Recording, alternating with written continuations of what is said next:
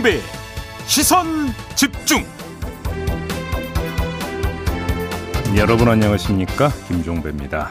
김호수 검찰총장이 대장동 개발 의혹과 관련해서 여야를 막론하고 신속하고 철저하게 수사하라 이렇게 지시한 가운데 야당에서는 검찰 수사팀이 편향적이라면서 특검을 주장하고 있는데요.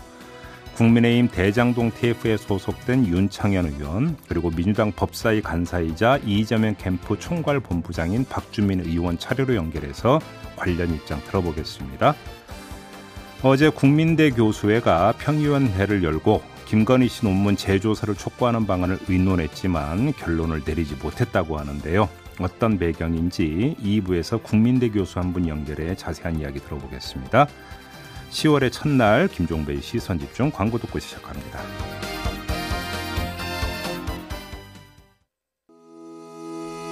시선 집중은 촌철님들의 다양한 목소리를 기다립니다. 짧은 건 50원, 긴 건 100원인 문자 메시지 샵 8001번, 스마트 라디오 미니와 유튜브 라이브로도 시선 집중과 함께 하실 수 있습니다. 믿고 듣는 진품 시사 김종배의 시선 집중.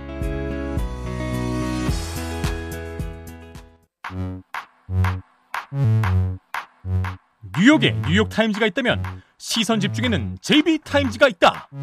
촌철살인 뉴스 총정리 JB타임즈. 네, 더 막내 작가와 함께 시선 집중의 문을 열겠습니다. 어서 오세요. 네, 안녕하세요. 10월의 첫날 더막갑니다. 네. 밥하기 싫은 여자님이 집 밖을 나가면 노랗게 익은 벼들이 정말 가을가을 하네요. 감상은 잠깐 멈추고 좋아요와 구독 꼭 누릅니다. 종배님, 더막가님, 촌철님들 10월 한 달도 파이팅 하세요. 인사 전해주셨고요. 아, 아 벼 얘기하니까 진짜 그렇겠네요. 지금 황금 들녘이겠네요. 지금. 네, 지금. 남부지방은 예. 아마 거지가 끝났을 수도 있어요. 음. 초원님은 대체휴 대체 공휴일로 3일 연휴가 시작되는 날입니다. 뭐 저희하고는 상관없고. 네, 10월 3일이 개천절 일요일이라서 4일이 월요일인데 대체요일이죠. 네. 시선 집중은 생방으로 만나실 수 있고요. 네. 김민수 님이 본방 사수합니다. 제이비 타임즈는 저한테는 아침의 시작인 커피 타임이기도 합니다. 음. 항상 잘 듣고 있습니다. 라고 인사해 주셨어요. 함께 해 주셔서 감사드리고요. 네. 자, AS time 가보죠. 네, 어제 이 시간에 대장동 의혹 관련해서 천화동인 5호의 소유주죠. 정영학 회계사가 제출한 19개의 녹취 파일에 대해서 JB가 말하기를 선택적 녹취, 선택적 제출 가능성도 배제할 수 없다. 이 점을 지적을 하셨잖아요. 네. 어쨌든 현재 상황에서는 이 녹취록이 의혹을 풀 주요 키로 주목을 받고 있습니다. 스모킹건 뭐 이런 음. 얘기까지 나오고 있는데 관련해서 후속 보도가 그야말로 쏟아졌습니다. 네. 일단 19개 녹취 파일 중에서 13번째 파일이 핵심이다. 음. 여기에는 유동규 전 성남도시개발공사 기획본부장, 화천대유 대주주인 김만배 씨, 그리고 동업자인 정 영학 회계사가 막대한 개발 이익을 어떻게 배분할지 논의한 내용이 담겼다 이런 보도가 있었고요. 네. 또 다른 보도에서는 성남 도시개발공사의 핵심 관계자가 수천억의 배당 이익을 올린 천화동인 지분 일부를 차명으로 소유한 정황도 담겼다. 이런 내용도 전해졌습니다. 그리고 가장 화제가 됐던 건 유동규 전 본부장이 취재진 앞에 섰어요 어제. 네. 특히 압수수색 과정에서 휴대전화를 창밖으로 던졌잖아요. 네. 뭐 그거에 대해서는 술김에 던졌다 이런 얘기를 하기도 했는데 또 뭐 사연이 있었다 뭐 이러, 이러고도 하던데. 뭐 살기 위해 던졌다 이런 말도 했습니다. 네. 지분이 있으면 참 좋겠다 뭐 이런 말도 했는데 한마디로 모든 의혹을 부인한 거거든요. 네. 일단 목소리 먼저 들어보시죠. 구조 자체를 다시 한번 들여다보시면 그 당시에는 최선의 설계였습니다. 정영학 판사를 제가 어떻게 알겠어요? 사적으로 통화한 적 단 한 번도 없고요. 녹취록을 제공하든 뭐든 그거는 알아서 하고 기자로 알고 있었습니다. 기자로 왔다 갔다 많이 하시고 그래서 중앙지 기자가 왜 이렇게 자주 나오시나 이러다 보면 친분이 생길 수도 있는 거예요. 그 이상 그 이하가 아니에요. 어떤 호응이 되기 때문에 아, 가능성이 있겠다 생각해서 서로 이 부분 일을 한 거고 네, 지금 뒷부분에 기자 이야기를 한 거는 김만배 씨를 얘기를 한 거고요. 네. 기자로 알고 있었다고 얘기를 한 음, 거고 음, 음. 뒤에 친분을 운운한 거는 이재명 후보와의 관계를 말한 겁니다. 네. 자, 검찰 소환에 계속 불응을 했었는데 오늘 검찰에 나가서 조사를 받겠다 이런 얘기를 하기도 했는데 네. 어떤 점에 주목해야 될까요?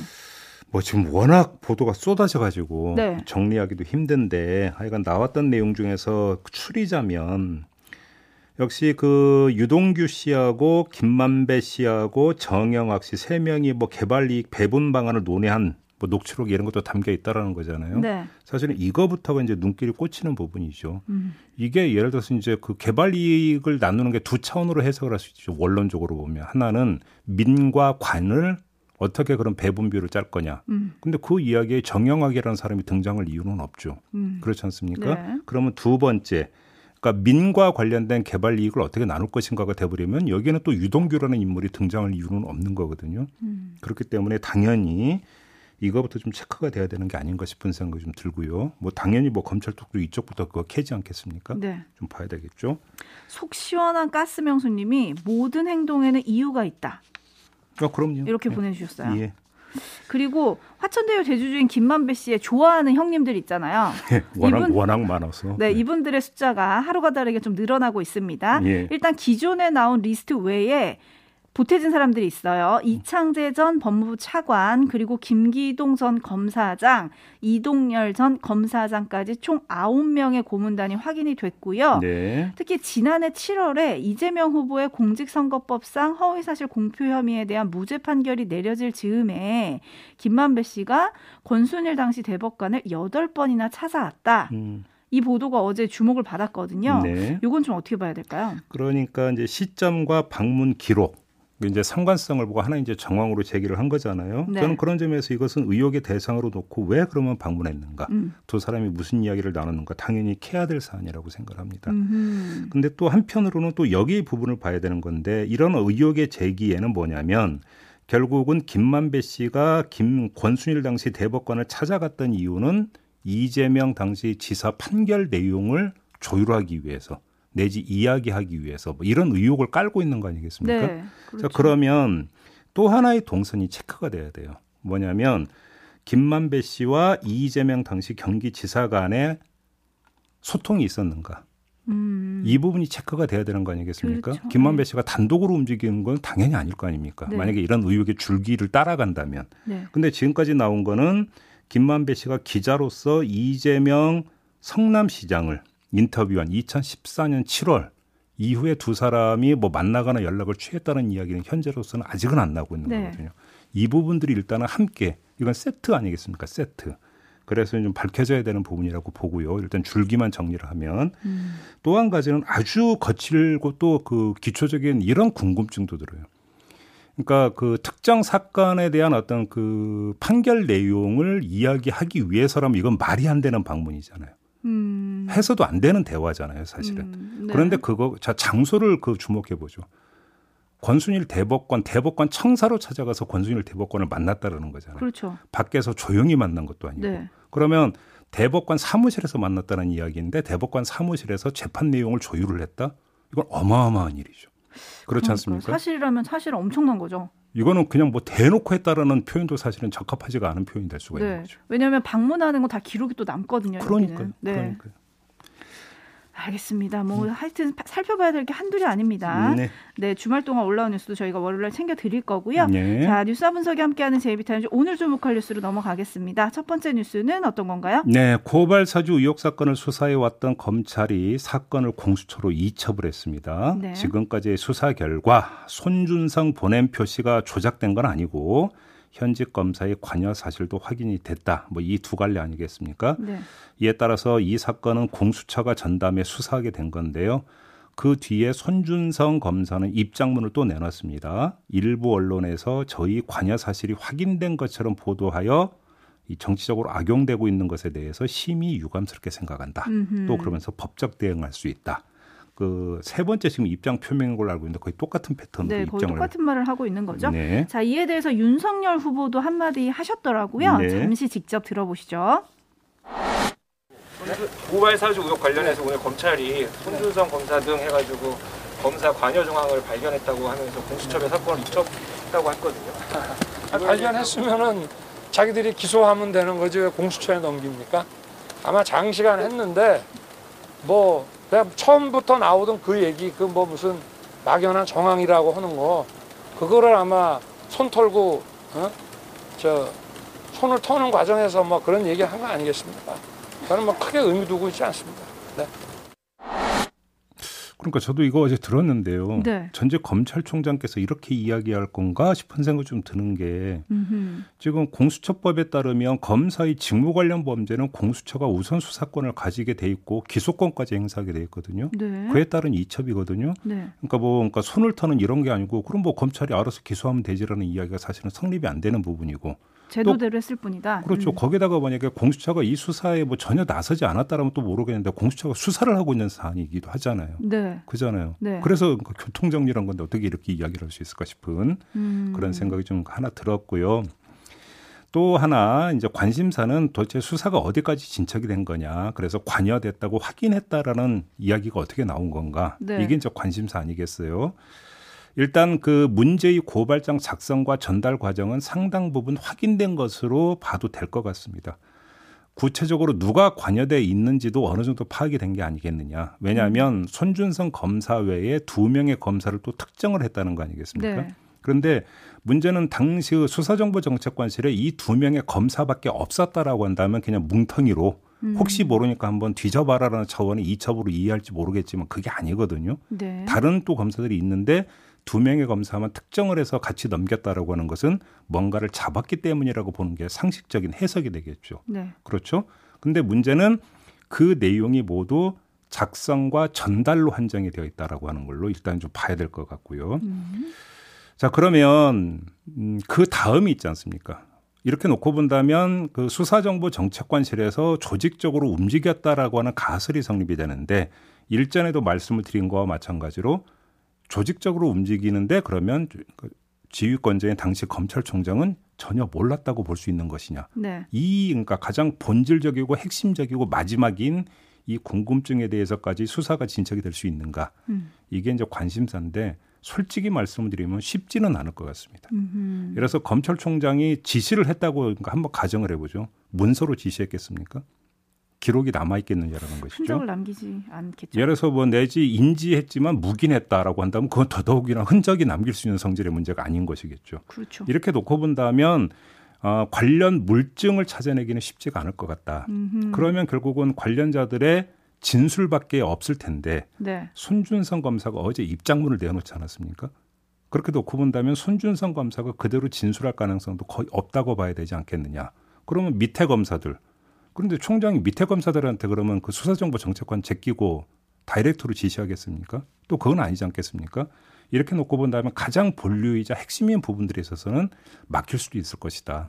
물론 뭐 저기 예단할 수 있는 성질의 문제는 아닙니다만 요 요게 이제 체크 포인트인데 공수처가 어디까지 갈지는 좀 지켜봐야 되는 문제인 것 같습니다. 네, 공수처가 뭐 11월 초에 국민의힘 후보가 확정되기 전까지는 수사를 끝내는 게 목표다라고 했는데요. 네. 과연 어떻게 될지 좀 지켜봐야 될 것 같고요. 음, 앞서서 얘기하셨는데 그 압수수색 대상이 된 검사들을 특정을 했잖아요. 네. 저희가 어제는 사실 특정이 안 된 상태에서 얘기를 했었는데 음. 특정이 됐으니까 얘기를 좀 해볼까요? 네.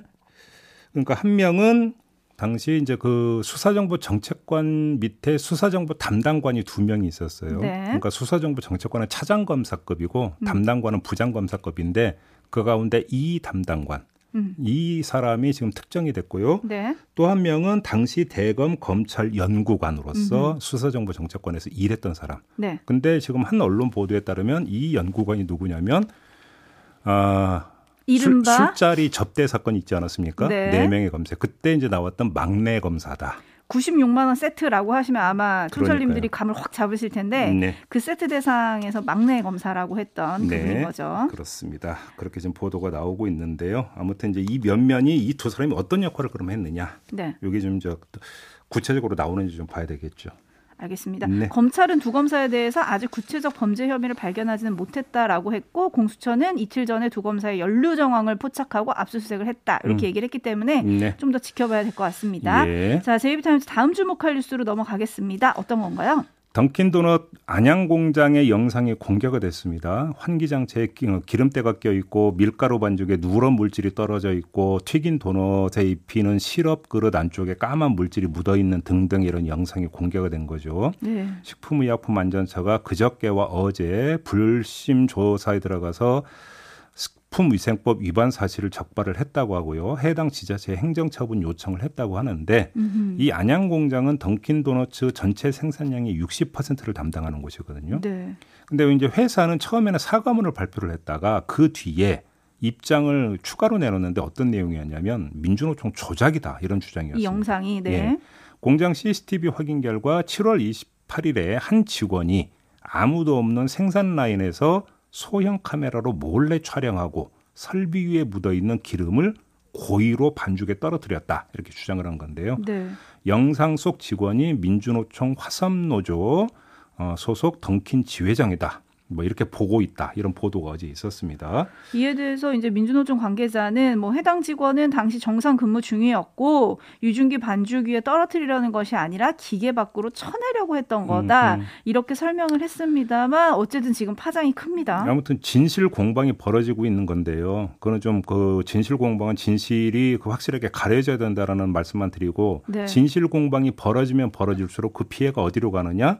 점주들에게 간다. 저는 이 그러니까. 점만 말씀을 드리고 싶은데요. 네. 전국 712개 매장 가운데 579개가 가맹점이거든요. 음. 자, 이렇게 진실 공방이 벌어지면 소비자들이 던킨 도너츠를 찾아가겠습니까? 매출이 떨어지지 않겠습니까? 그렇죠. 그 매출 떨어지는 부담을 누가 다 고스란히 떠안게 되는 겁니까? 점주들이 떠안는 가맹 거죠. 점주들이 떠안는 네. 거 아닙니까? 그래서 하루라도 빨리 이거는 빨리 밝혀져야 될 문제다. 이 점을 좀 이 점만 좀 말씀을 드리겠습니다. 네, 지금 촌철님들 중에서도 아 뭐야 자주 먹었는데 먹지 음. 말아야 되나 이렇게 지금 올려주시는 분들 계시거든요. 예. 그래서 좀 안타까운데 식약처 결과 사실 위생 위반은 사실이 됐습니다. 그죠? 적발이 네. 돼가지고 예. 이에 대해서 신뢰 회복이 좀 빨리 돼야 될 것 같은데 뭐 방법이 있을까요? 그러니까요. 일단은 그 지금 이 공방 벌어지고 있는 부분들이 확실하게 좀 정리가 돼야 될 거고요. 네. 그 다음에는 회사 차원에서 우리가 앞으로 소비자들이 확실하게 믿고 먹을 수 있게 이렇게 하겠습니다라고 하는 뭔가가 좀 나와야 되는 거 아니겠습니까? 그러니까요. 네. 알겠습니다. 뉴스와 분석이 함께하는 JB타임즈 다음 주목할 뉴스로 넘어가겠습니다.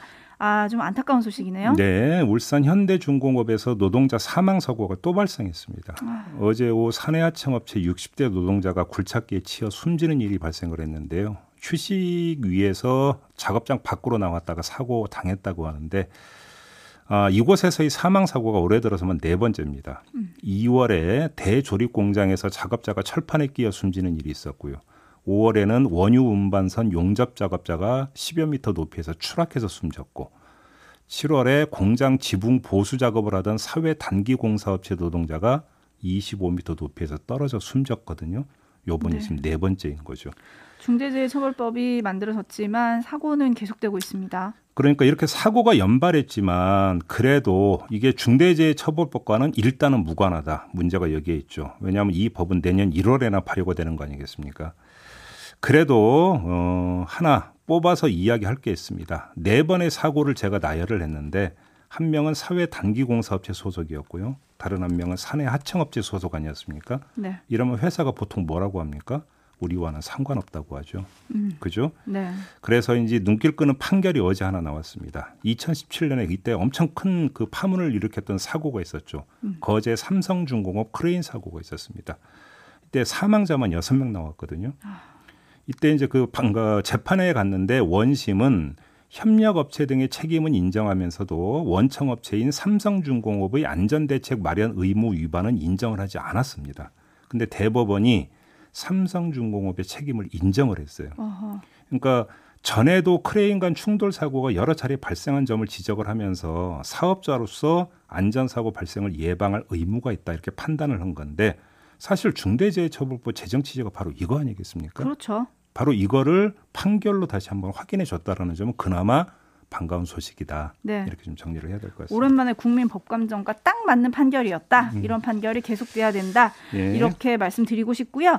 박신구님이 내일도 아침에 문 열기 전에 문 앞에서 기다리고 있겠습니다. JB라고 네, 보내주셨고요. 네. 서기영님은 내일 토본사 화이팅이라고 해주셨는데요. 음, 벌써 토요일 본방사수 문자가 많이 오고 있습니다. 네. 커피 드린다는 거 아셨죠? 오늘도 약속을 해주시면 네. 열 분께 커피 쿠폰 보내드릴 거고요. 음. 내일 본방사수 인증샷 을 보내주시면 아 인증샷까지는 아니고 뭐 인증하면 음, 20분께 또 예. 커피 쿠폰을 드리니까 많이 참여해 주시고요. 어디로 보내느냐? 짧은 문자 50원, 긴 문자 100원의 정보 이용료가 부과되는 문자 메시지 샵 8001 그리고 스마트 라디오 미니 게시판에 남겨 주시면 됩니다. 알겠습니다. 수고하셨습니다. 감사합니다.